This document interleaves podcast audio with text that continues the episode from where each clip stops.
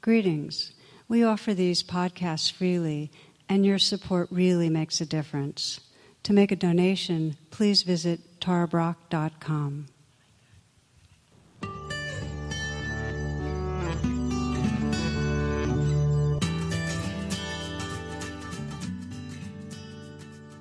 I'm just back from retreat, and there's some of you sitting here that were part of our week long.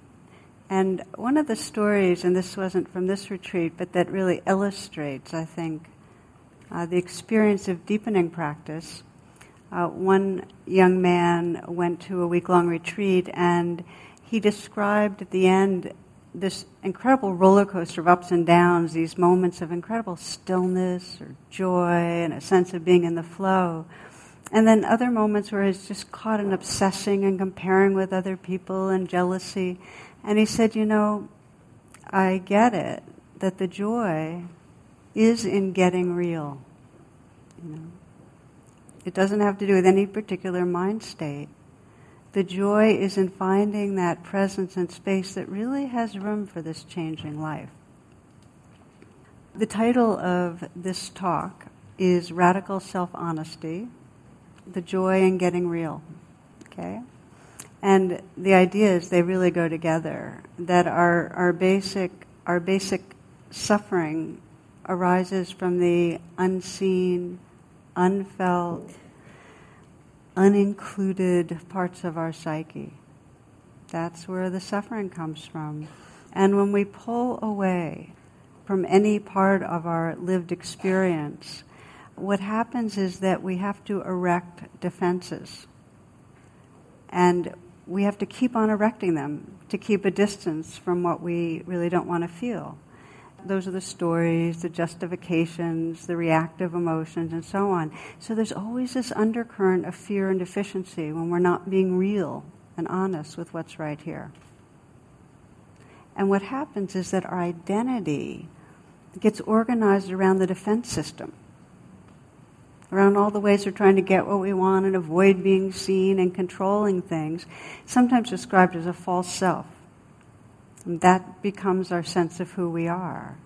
And the Buddha described our real suffering as we're forgetting our true nature. We get organized around a kind of sliver of defenses or aggression, stories, narratives, and forget the heart and awareness that are here. So the path to getting real is really the practices we're doing, which are learning to see and name and really contact the life that's here moment to moment. And that means our aggressiveness, you know, where we have thoughts that aren't so savory, where we get competitive, where we want to in some way be better than others, where we get obsessed with how we look there's just a lot of focus on self, which is in, itself can be embarrassing. Where we start just acknowledging, okay, we acknowledge the ways we mislead, exaggerate. This is radical self honesty, and it takes a real commitment because the process means we're having to experience that sense of taboo, that what we're touching into isn't so well regarded by ourself and our culture. We have to be willing to do that. So it's, it's a courageous path. I was sharing about the summit retreat, and one man wrote a note, and he titled it Feels True, and I'll read to you what he wrote. Settling into what is here, what is true. The felt sense that I ate too much. Sit with the fear that I'm getting fat. Hand on belly, I offer compassion and receive instead confirmation.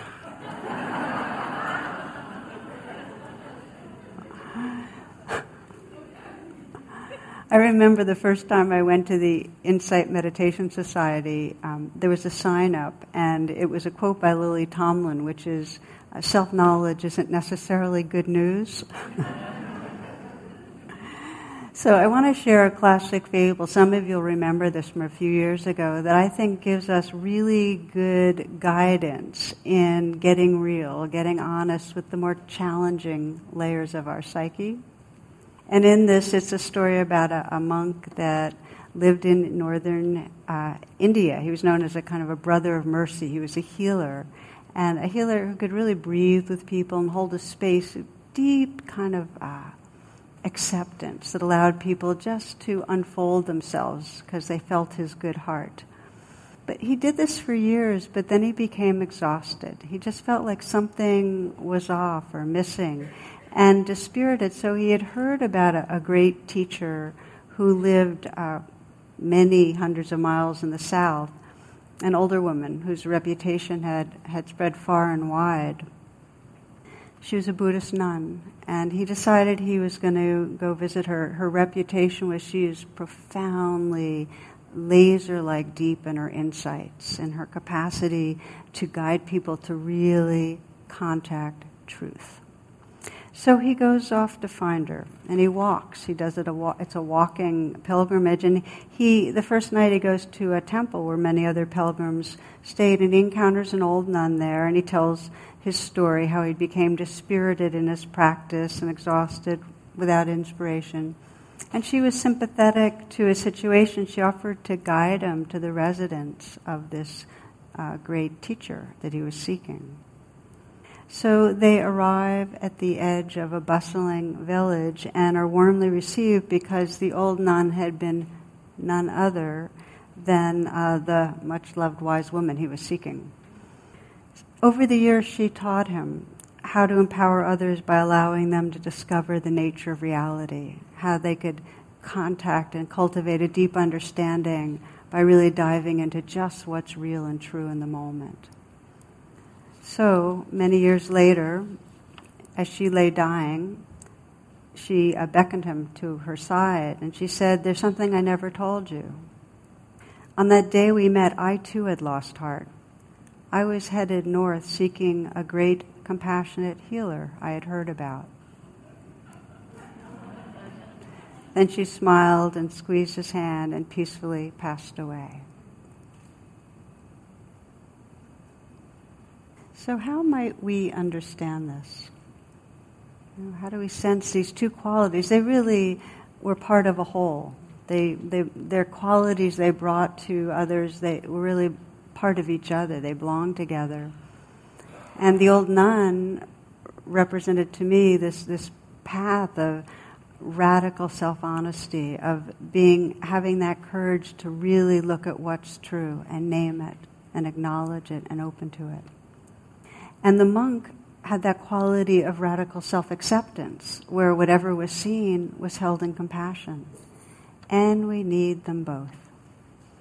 There's no way that we'll be really honest with ourselves, really contact truth, unless there's some space that's forgiving, tender, kind that can hold it.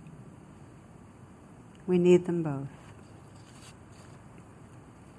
Sometimes this radical self honesty is described as the Vajra sword. Vajra is this diamond like sword of enlightenment that cuts through the veils of delusion to really see what's there. And this, this compassion as this vast, empty, radiant heart that has room for this world. So we need them both. And I found in the Christian Desert Fathers a really beautiful example of the same path of awakening with these two, sometimes you might consider them two wings of of awareness. And the Desert Fathers have this uh, practice of recognizing the thoughts of the heart, which are they call the stories, the thoughts, the emotions that entrapped. And the, they're described as demons only in that they're the shadow side, that when we don't know about them, in other words, when they're not in awareness, they can cause trouble, suffering. So uh, the practice would be for Desert Fathers to do this radical self honesty of investigating the thoughts of the heart and then bring and name it in the, uh, to an elder called the Abba, which really represents that field of compassion. Bringing the truth into that field of compassion. The understanding was when the heart is open to the light of truth, when there are no secrets, the demons have nowhere to hide. They can't begin stirring up obsession and you know, crafting their illusions. So we become more transparent, open to the divine light. I think we'd find in any great path, any path of reality, of true insight and heart, the, these qualities of radical self honesty and radical self acceptance. And I love the, the phrasing we become more transparent as we wake up. The light can shine through. So, one of the metaphors uh, for how the veils arise and how we get caught in a kind of more diluted egoic state is, of course, the Garden of Eden. And the Desert Fathers, uh, their understanding was the fall was not disobedience. The fall into egoic state was because um, Adam and Eve hid. Okay? It wasn't, okay, so eat the apple, but it was the hiding. And they believed that, you know, originally we're innocent, naked, not covered over, and then believing in badness, we have to cover ourselves over, disguise ourselves, pretend, develop strategies to protect and defend. I thought that was an interesting way to frame it. And it reminded me of this uh, story of a little boy who um, was opened the old big family Bible and was fascinated with it. He's looking through those old pages, and then something fell out of the Bible. Picked it up and looked at it closely, and it was a leaf from a tree that had been pressed between pages. Mama, look what I found, he called out. And the mother said, What do you have there, dear? And he said, with astonishment, It's Adam's suit.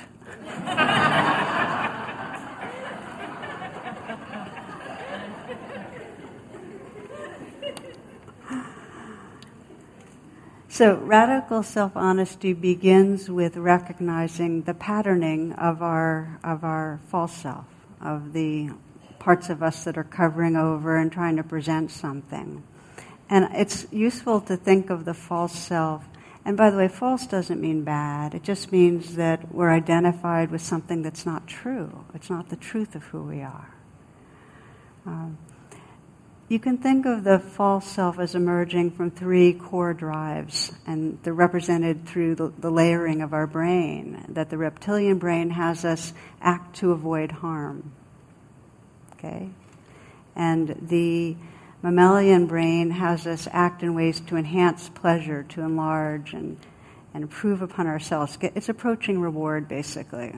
And then the primate brain is the part of our brain that's, that's very um, involved with attachment, making sure, you know, because survival depends on being attached and connected to others. So let's just look a little more closely at these three, because again, we're really trying to understand in our own lives how we go into trance because we get fixated on avoiding harm, or fixated on a reward, or fixated on attachment. And in that fixation, we forget who's here. Okay, so the reptilian brain. And just listen to see if you sense yourself here. We'll do little reflections as we go. While we face dangers to our survival, uh, the major dangers are felt psychologically as a fear of failure, a fear of our own deficiency, a fear that we're going to make mistakes. That's, that's the big one that usually gets us.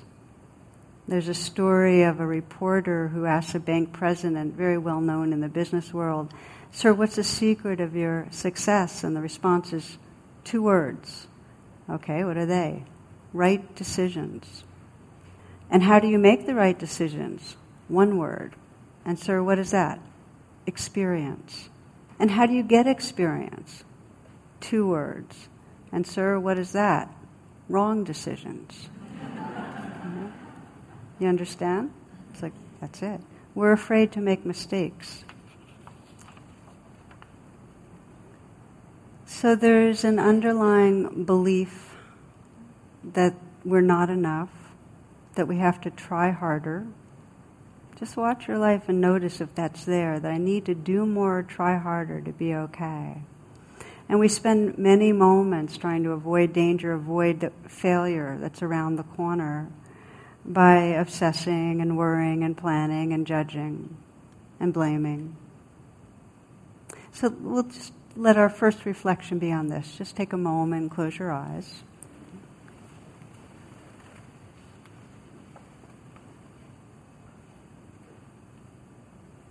And reviewing today, perhaps the last few days, just notice when your mind, your behaviors were occupied or driven by the fear of danger, that something was going to go wrong,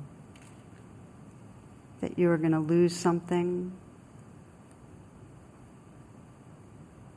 that you were going to fall short.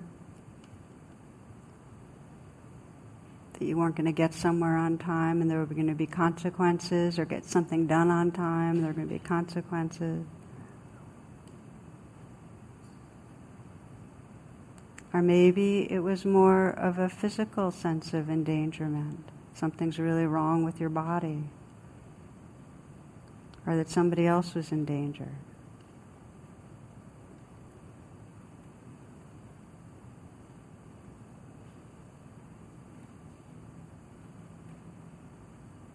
And if you have one example in your mind of where that insecurity was driving you, the fear was driving you, you might take a moment to kind of go inside that situation.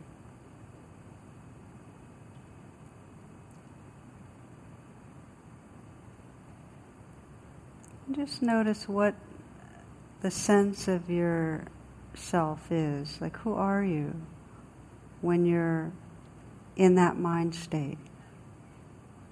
How do you experience yourself?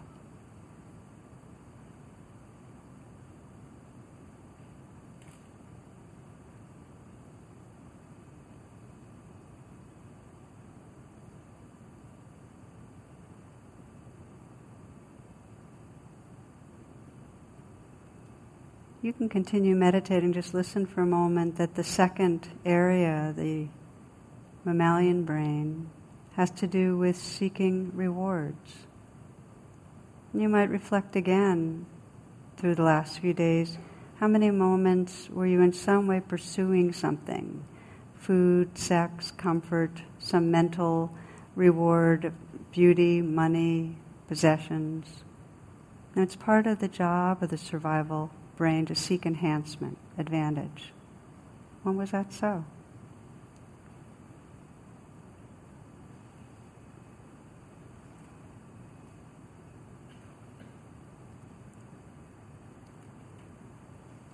And again, just take a moment if there's one example of where you were in some way fixated on getting what you wanted more pleasure, more comfort. It's your sense of yourself when you're in that mode. And do you like yourself?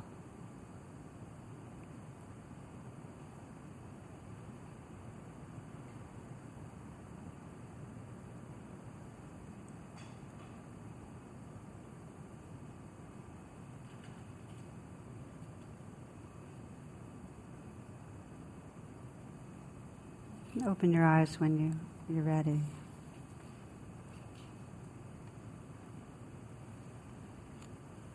Okay, so a reminder, and we've only covered two of the three, that this is totally universal, natural programming. That when we sense harm, we avoid it, and then we kind of shrink into the, you know, avoiding, fearful, defended self. And when we sense some reward, there's some grasping and then we become the one who's pursuing and really using our mind and our energy to get what we want. That's just really natural. There's one story of uh, in an old town, there were three stores on the main street, and they stood side by sides. They were completely connected. And they all sold the same kind of merchandise. So one day, the owner of one of the stores on one of the ends put up a sign saying rock bottom prices. And this prompted the store owner on the other and other side, farther side, putting lowest prices in town. So the guy in the middle was kind of in a conundrum. He didn't know quite what to do with that, but th- these aggressive maneuvers. And then he had a bright idea, and he put up a sign saying, main entrance.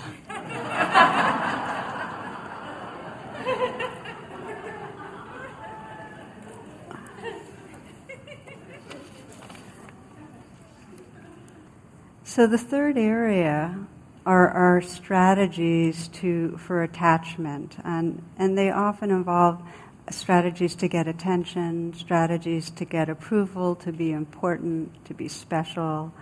Um, the more early unmet needs, the stronger the strategies. And again, if we add a judgment to it, then we're just adding on to, you know, the layering. But just to be honest, okay, so how am I seeking attention, seeking approval, um, fixating? So we begin to scan our relationships and notice when am I wanting something from another person? When am I wanting something? And you might, again, just close your eyes for a moment. This is the this is the primate brain that's very programmed to do what's necessary to feel secure bonding.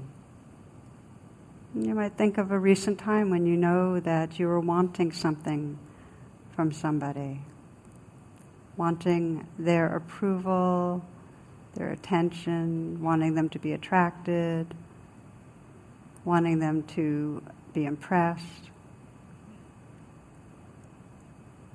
And take a moment when you sense a place like that to step inside the who you are when you're in that mode and just sense sense it.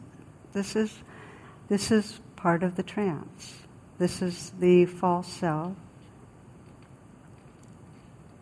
that we get identified with.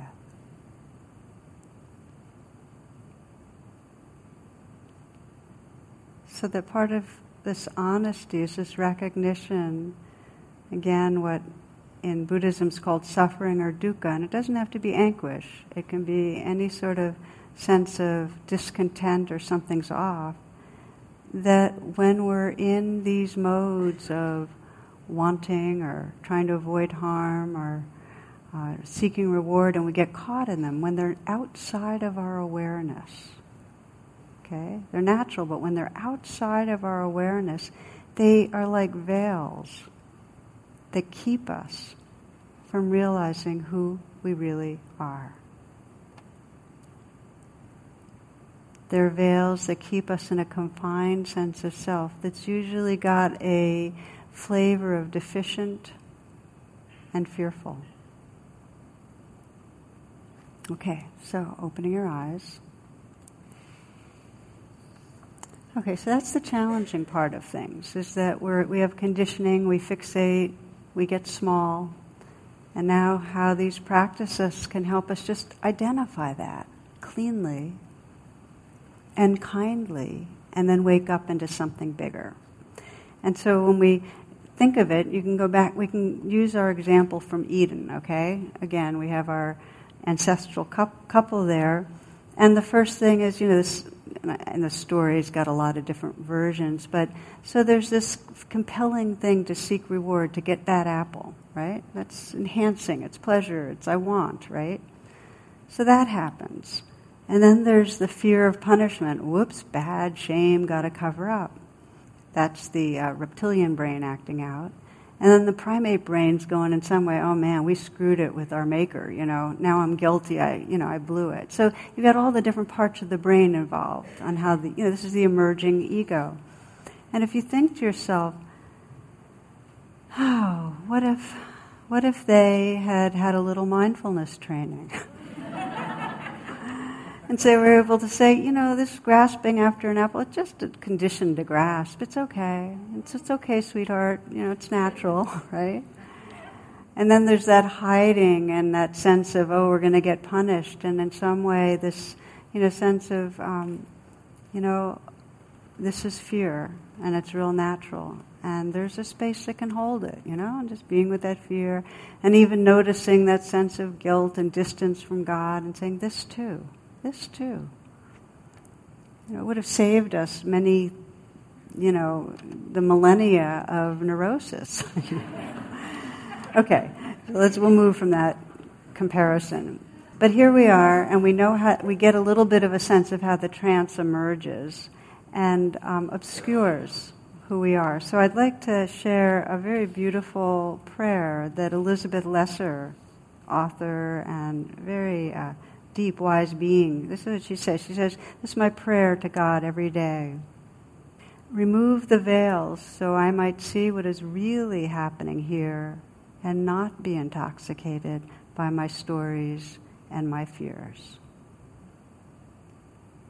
Remove the veils so I might see what is really happening here and not be intoxicated by my stories and my fears.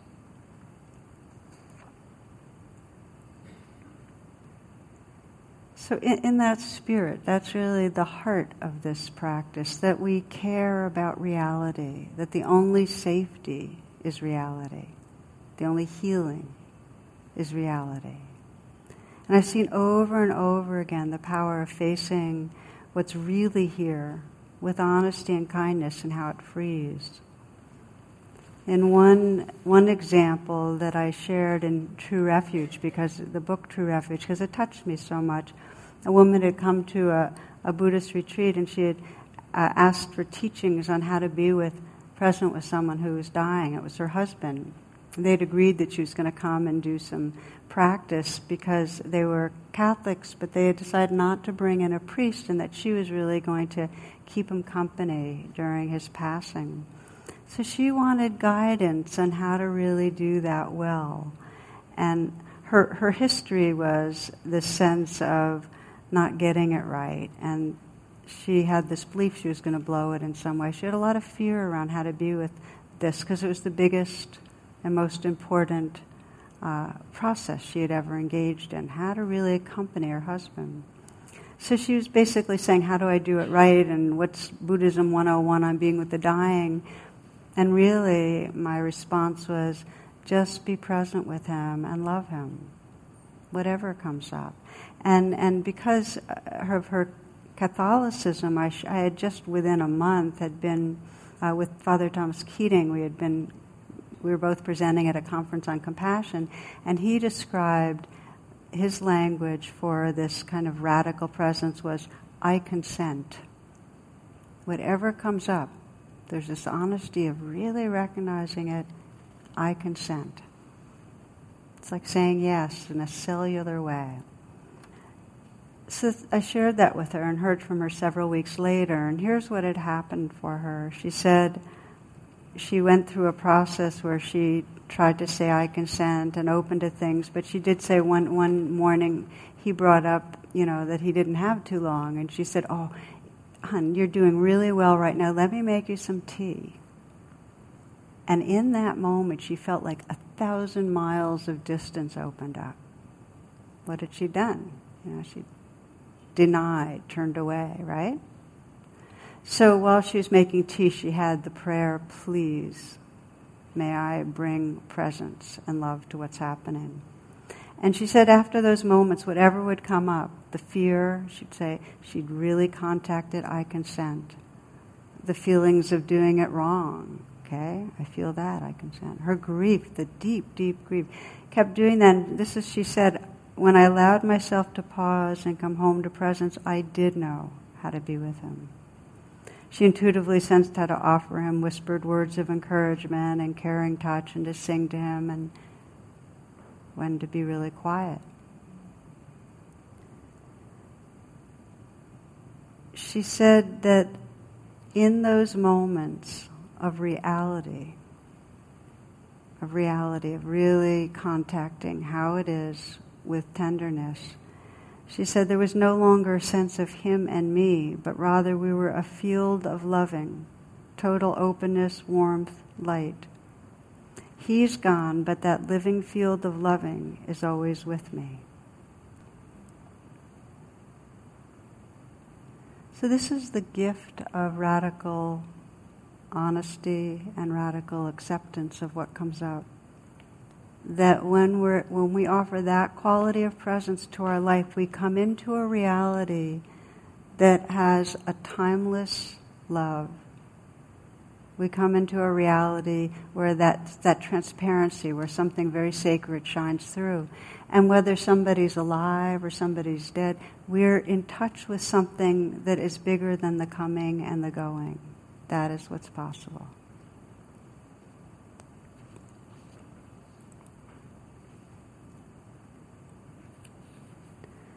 So these are the basic elements of this process of radical self honesty. And the first element means letting go of the fixation, the doing, the fixing, the blaming, the judging.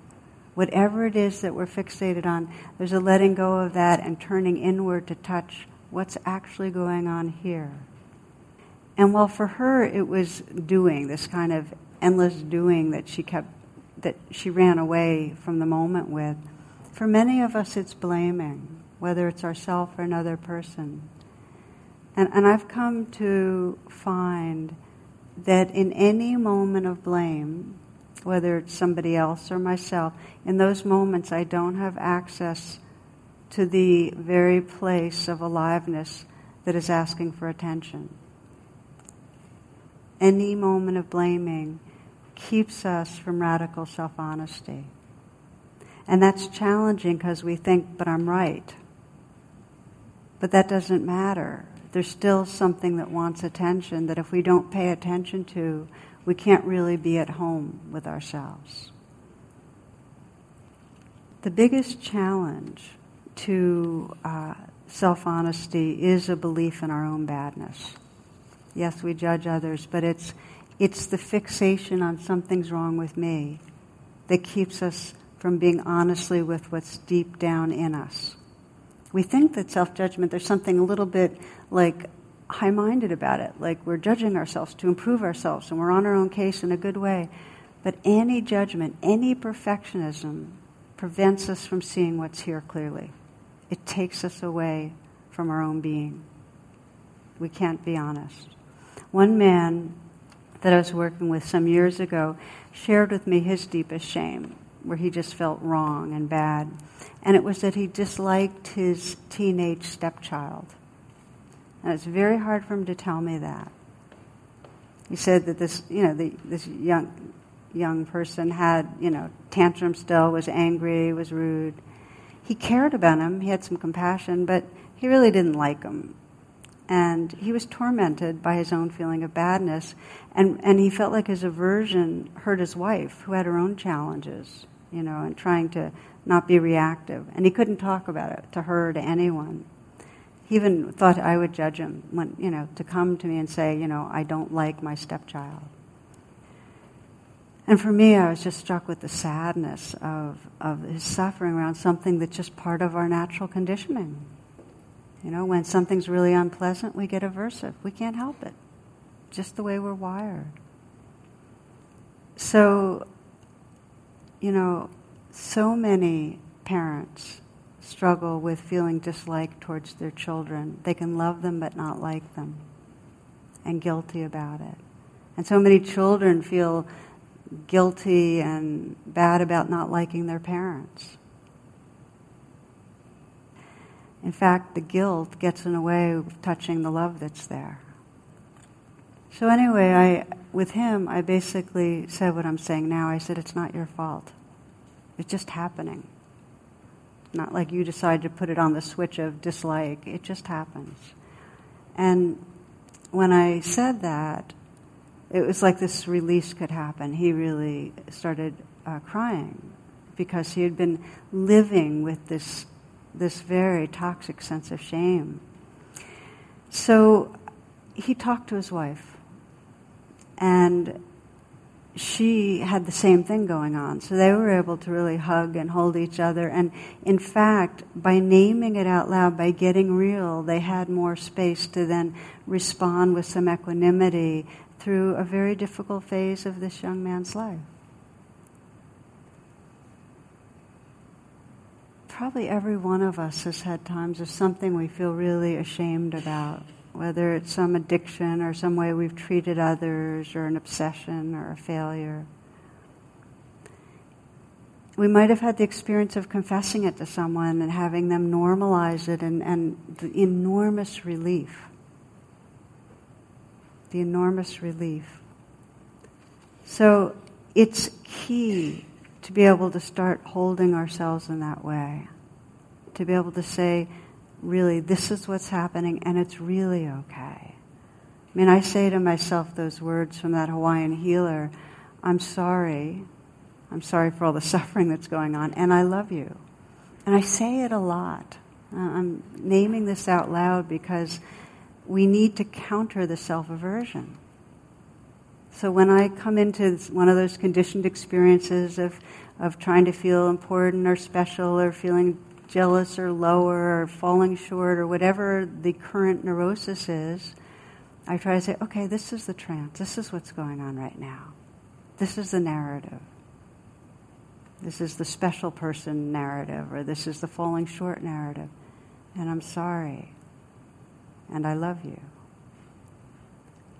And that combo of the honesty and the tenderness allows me to relax back into a bigger reality. This is a poem by Dana Faulds. She says, There is no controlling life. Try corralling a lightning bolt containing a tornado. Dam a stream and it will create a new channel. Resist and the tide will sweep you off your feet. Allow and grace will carry you to higher ground.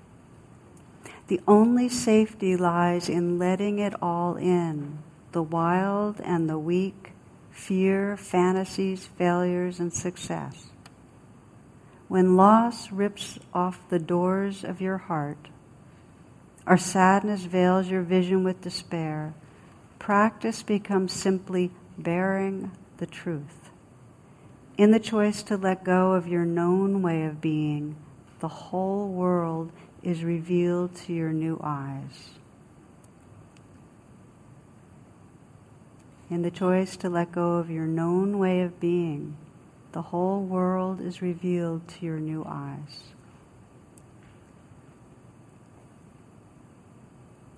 So, this is the practice that requires real courage and intentionality because our conditioning is to keep doing the old patterns, to not look at the places within us that are caught in a certain kind of trance, that are living behind the veils.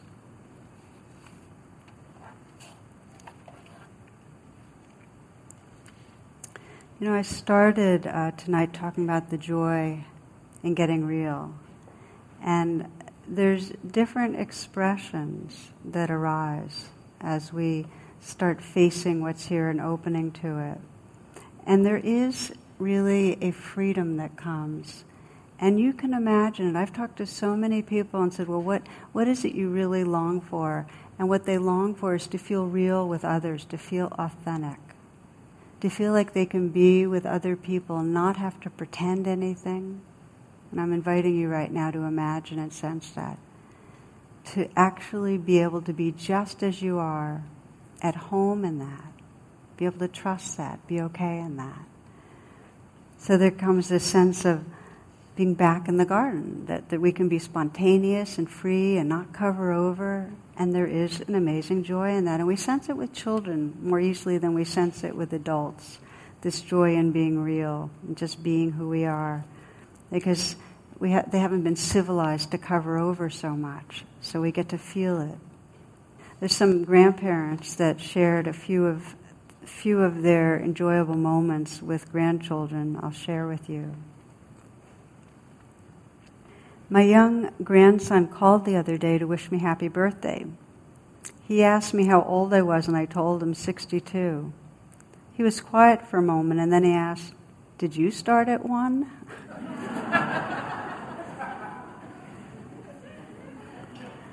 a grandmother was telling her little granddaughter what her own childhood was like.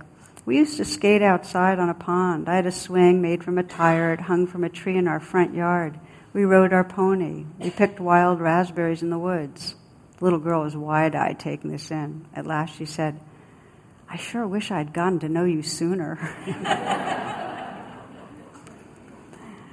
I didn't know if my granddaughter had learned her colors yet, so I decided to test her. I would point out something and ask what color it was. She would tell me. She was always correct. But it was fun for me, so I continued. At last, she headed for the door, saying sagely, Grandma, I think you should try to figure out some of these things yourself. oh, just one more, okay? These are fun. when my grandson asked me how old I was, I teasingly replied, I'm not sure. Look in your underwear, Grandma, he said. Mine says I'm four to six.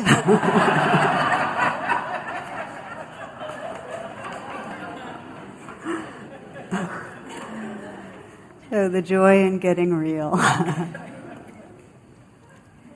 Thus far, I've mostly spoken about getting real with ourselves. And what it enables and what naturally occurs is that we live it with each other. It's also a practice with each other. It's a practice to be in touch with what feels most authentic and be able to express it and name it with others.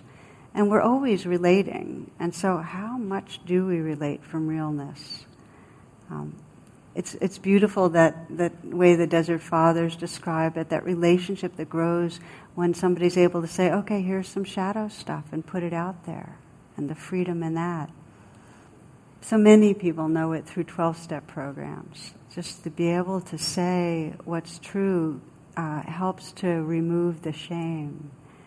And for many people in our community here and around the world in different uh, spiritual communities, we have these spiritual friends groups, eight or ten people that meet every other week. And again, it's the naming truth in a space that's safe, that's loving. We learn to do it in therapy, and we learn to do it with friends and with our partners. Adrienne Rich writes this She says, An honorable human relationship, that is, one in which two people have the right to use the word love is a process of deepening the truths they can tell each other. It is important to do this because it breaks down human self delusion and isolation. So, part of removing the veils happens when we're with each other and needs to be practiced there. Now, this is not the honesty that we sometimes describe as I'm going to speak my truth.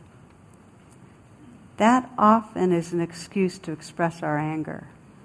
Do you know what I mean? We haven't done the process yet of the self honesty that gets under the anger to where the vulnerability and care is. So we're speaking from a layer that's been unprocessed. And what happens is when we speak our truth and our truth is an, un, is an unprocessed layer, then what comes out, which is blaming, creates defensiveness. So we don't end up getting the results we want. It doesn't further understanding. So we're talking about authentic truth telling, which is really uh, huge self honesty, recognizing our wants and fears and naming that vulnerability without blame from the heart. And what I've seen over and over is the more one of us does it, it creates safety for another. Mark Nepo, we waste so much energy trying to cover up who we are when beneath every attitude is the want to be loved and beneath every anger is a wound to be healed. And beneath every sadness is the fear that there will not be enough time. When we hesitate in being direct, we unknowingly slip something on, some added layer of protection that keeps us from feeling the world. And often that thin covering is the beginning of a loneliness, which, if not put down, diminishes our chances for joy. It's like wearing gloves every time we touch something and then forgetting we chose to put them on. We complain that nothing feels quite real. In this way, our challenge each day is not to get dressed to face the world, but to unglove ourselves so that the doorknob feels cold and the car handle feels wet and the kiss goodbye feels like the lips of another being, soft and unrepeatable.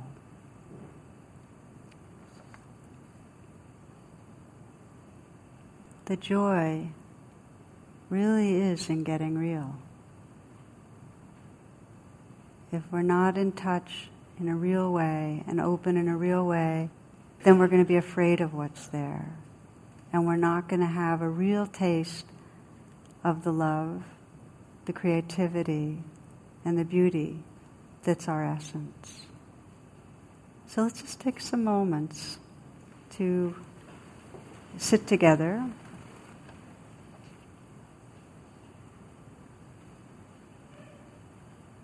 Just feeling in your own words as a mental whisper or prayer, your, your aspiration to connect with what's true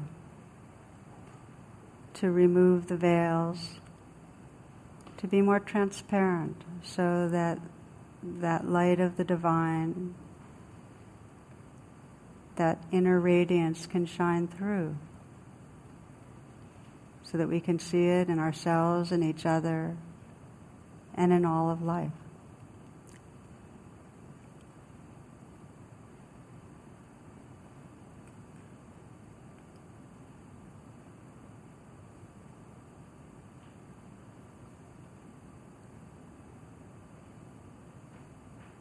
And then in that spirit, just to bring your awareness to what's right here.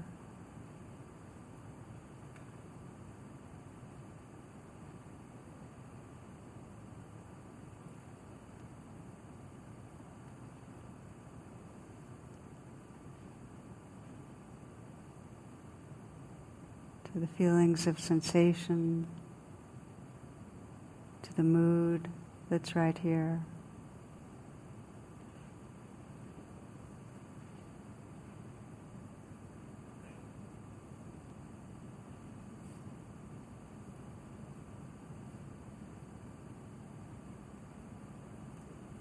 Sensing the possibility of saying yes or I consent. Very deep tenderness to whatever's right here. It's very difficult. You can send a message of comfort, like I'm sorry and I love you.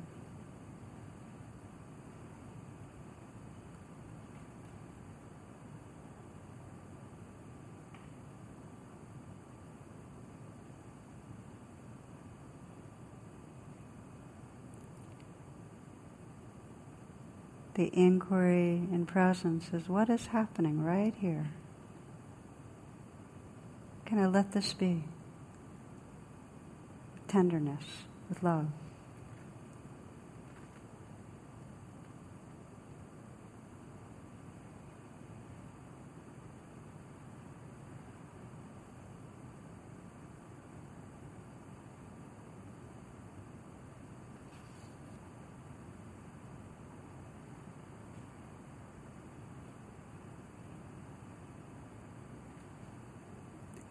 The only safety lies in letting it all in the wild and the weak, fear, fantasies, failures, and success. When loss rips off the doors of the heart or sadness veils your vision with despair, practice becomes simply bearing the truth. In the choice to let go of your known way of being, the whole world is revealed to your new eyes.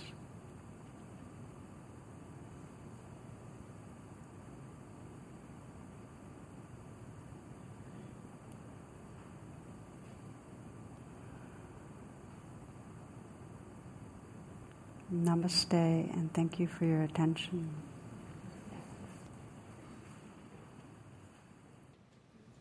For more talks and meditations, and to learn about my schedule or join my email list, please visit tarabrach.com.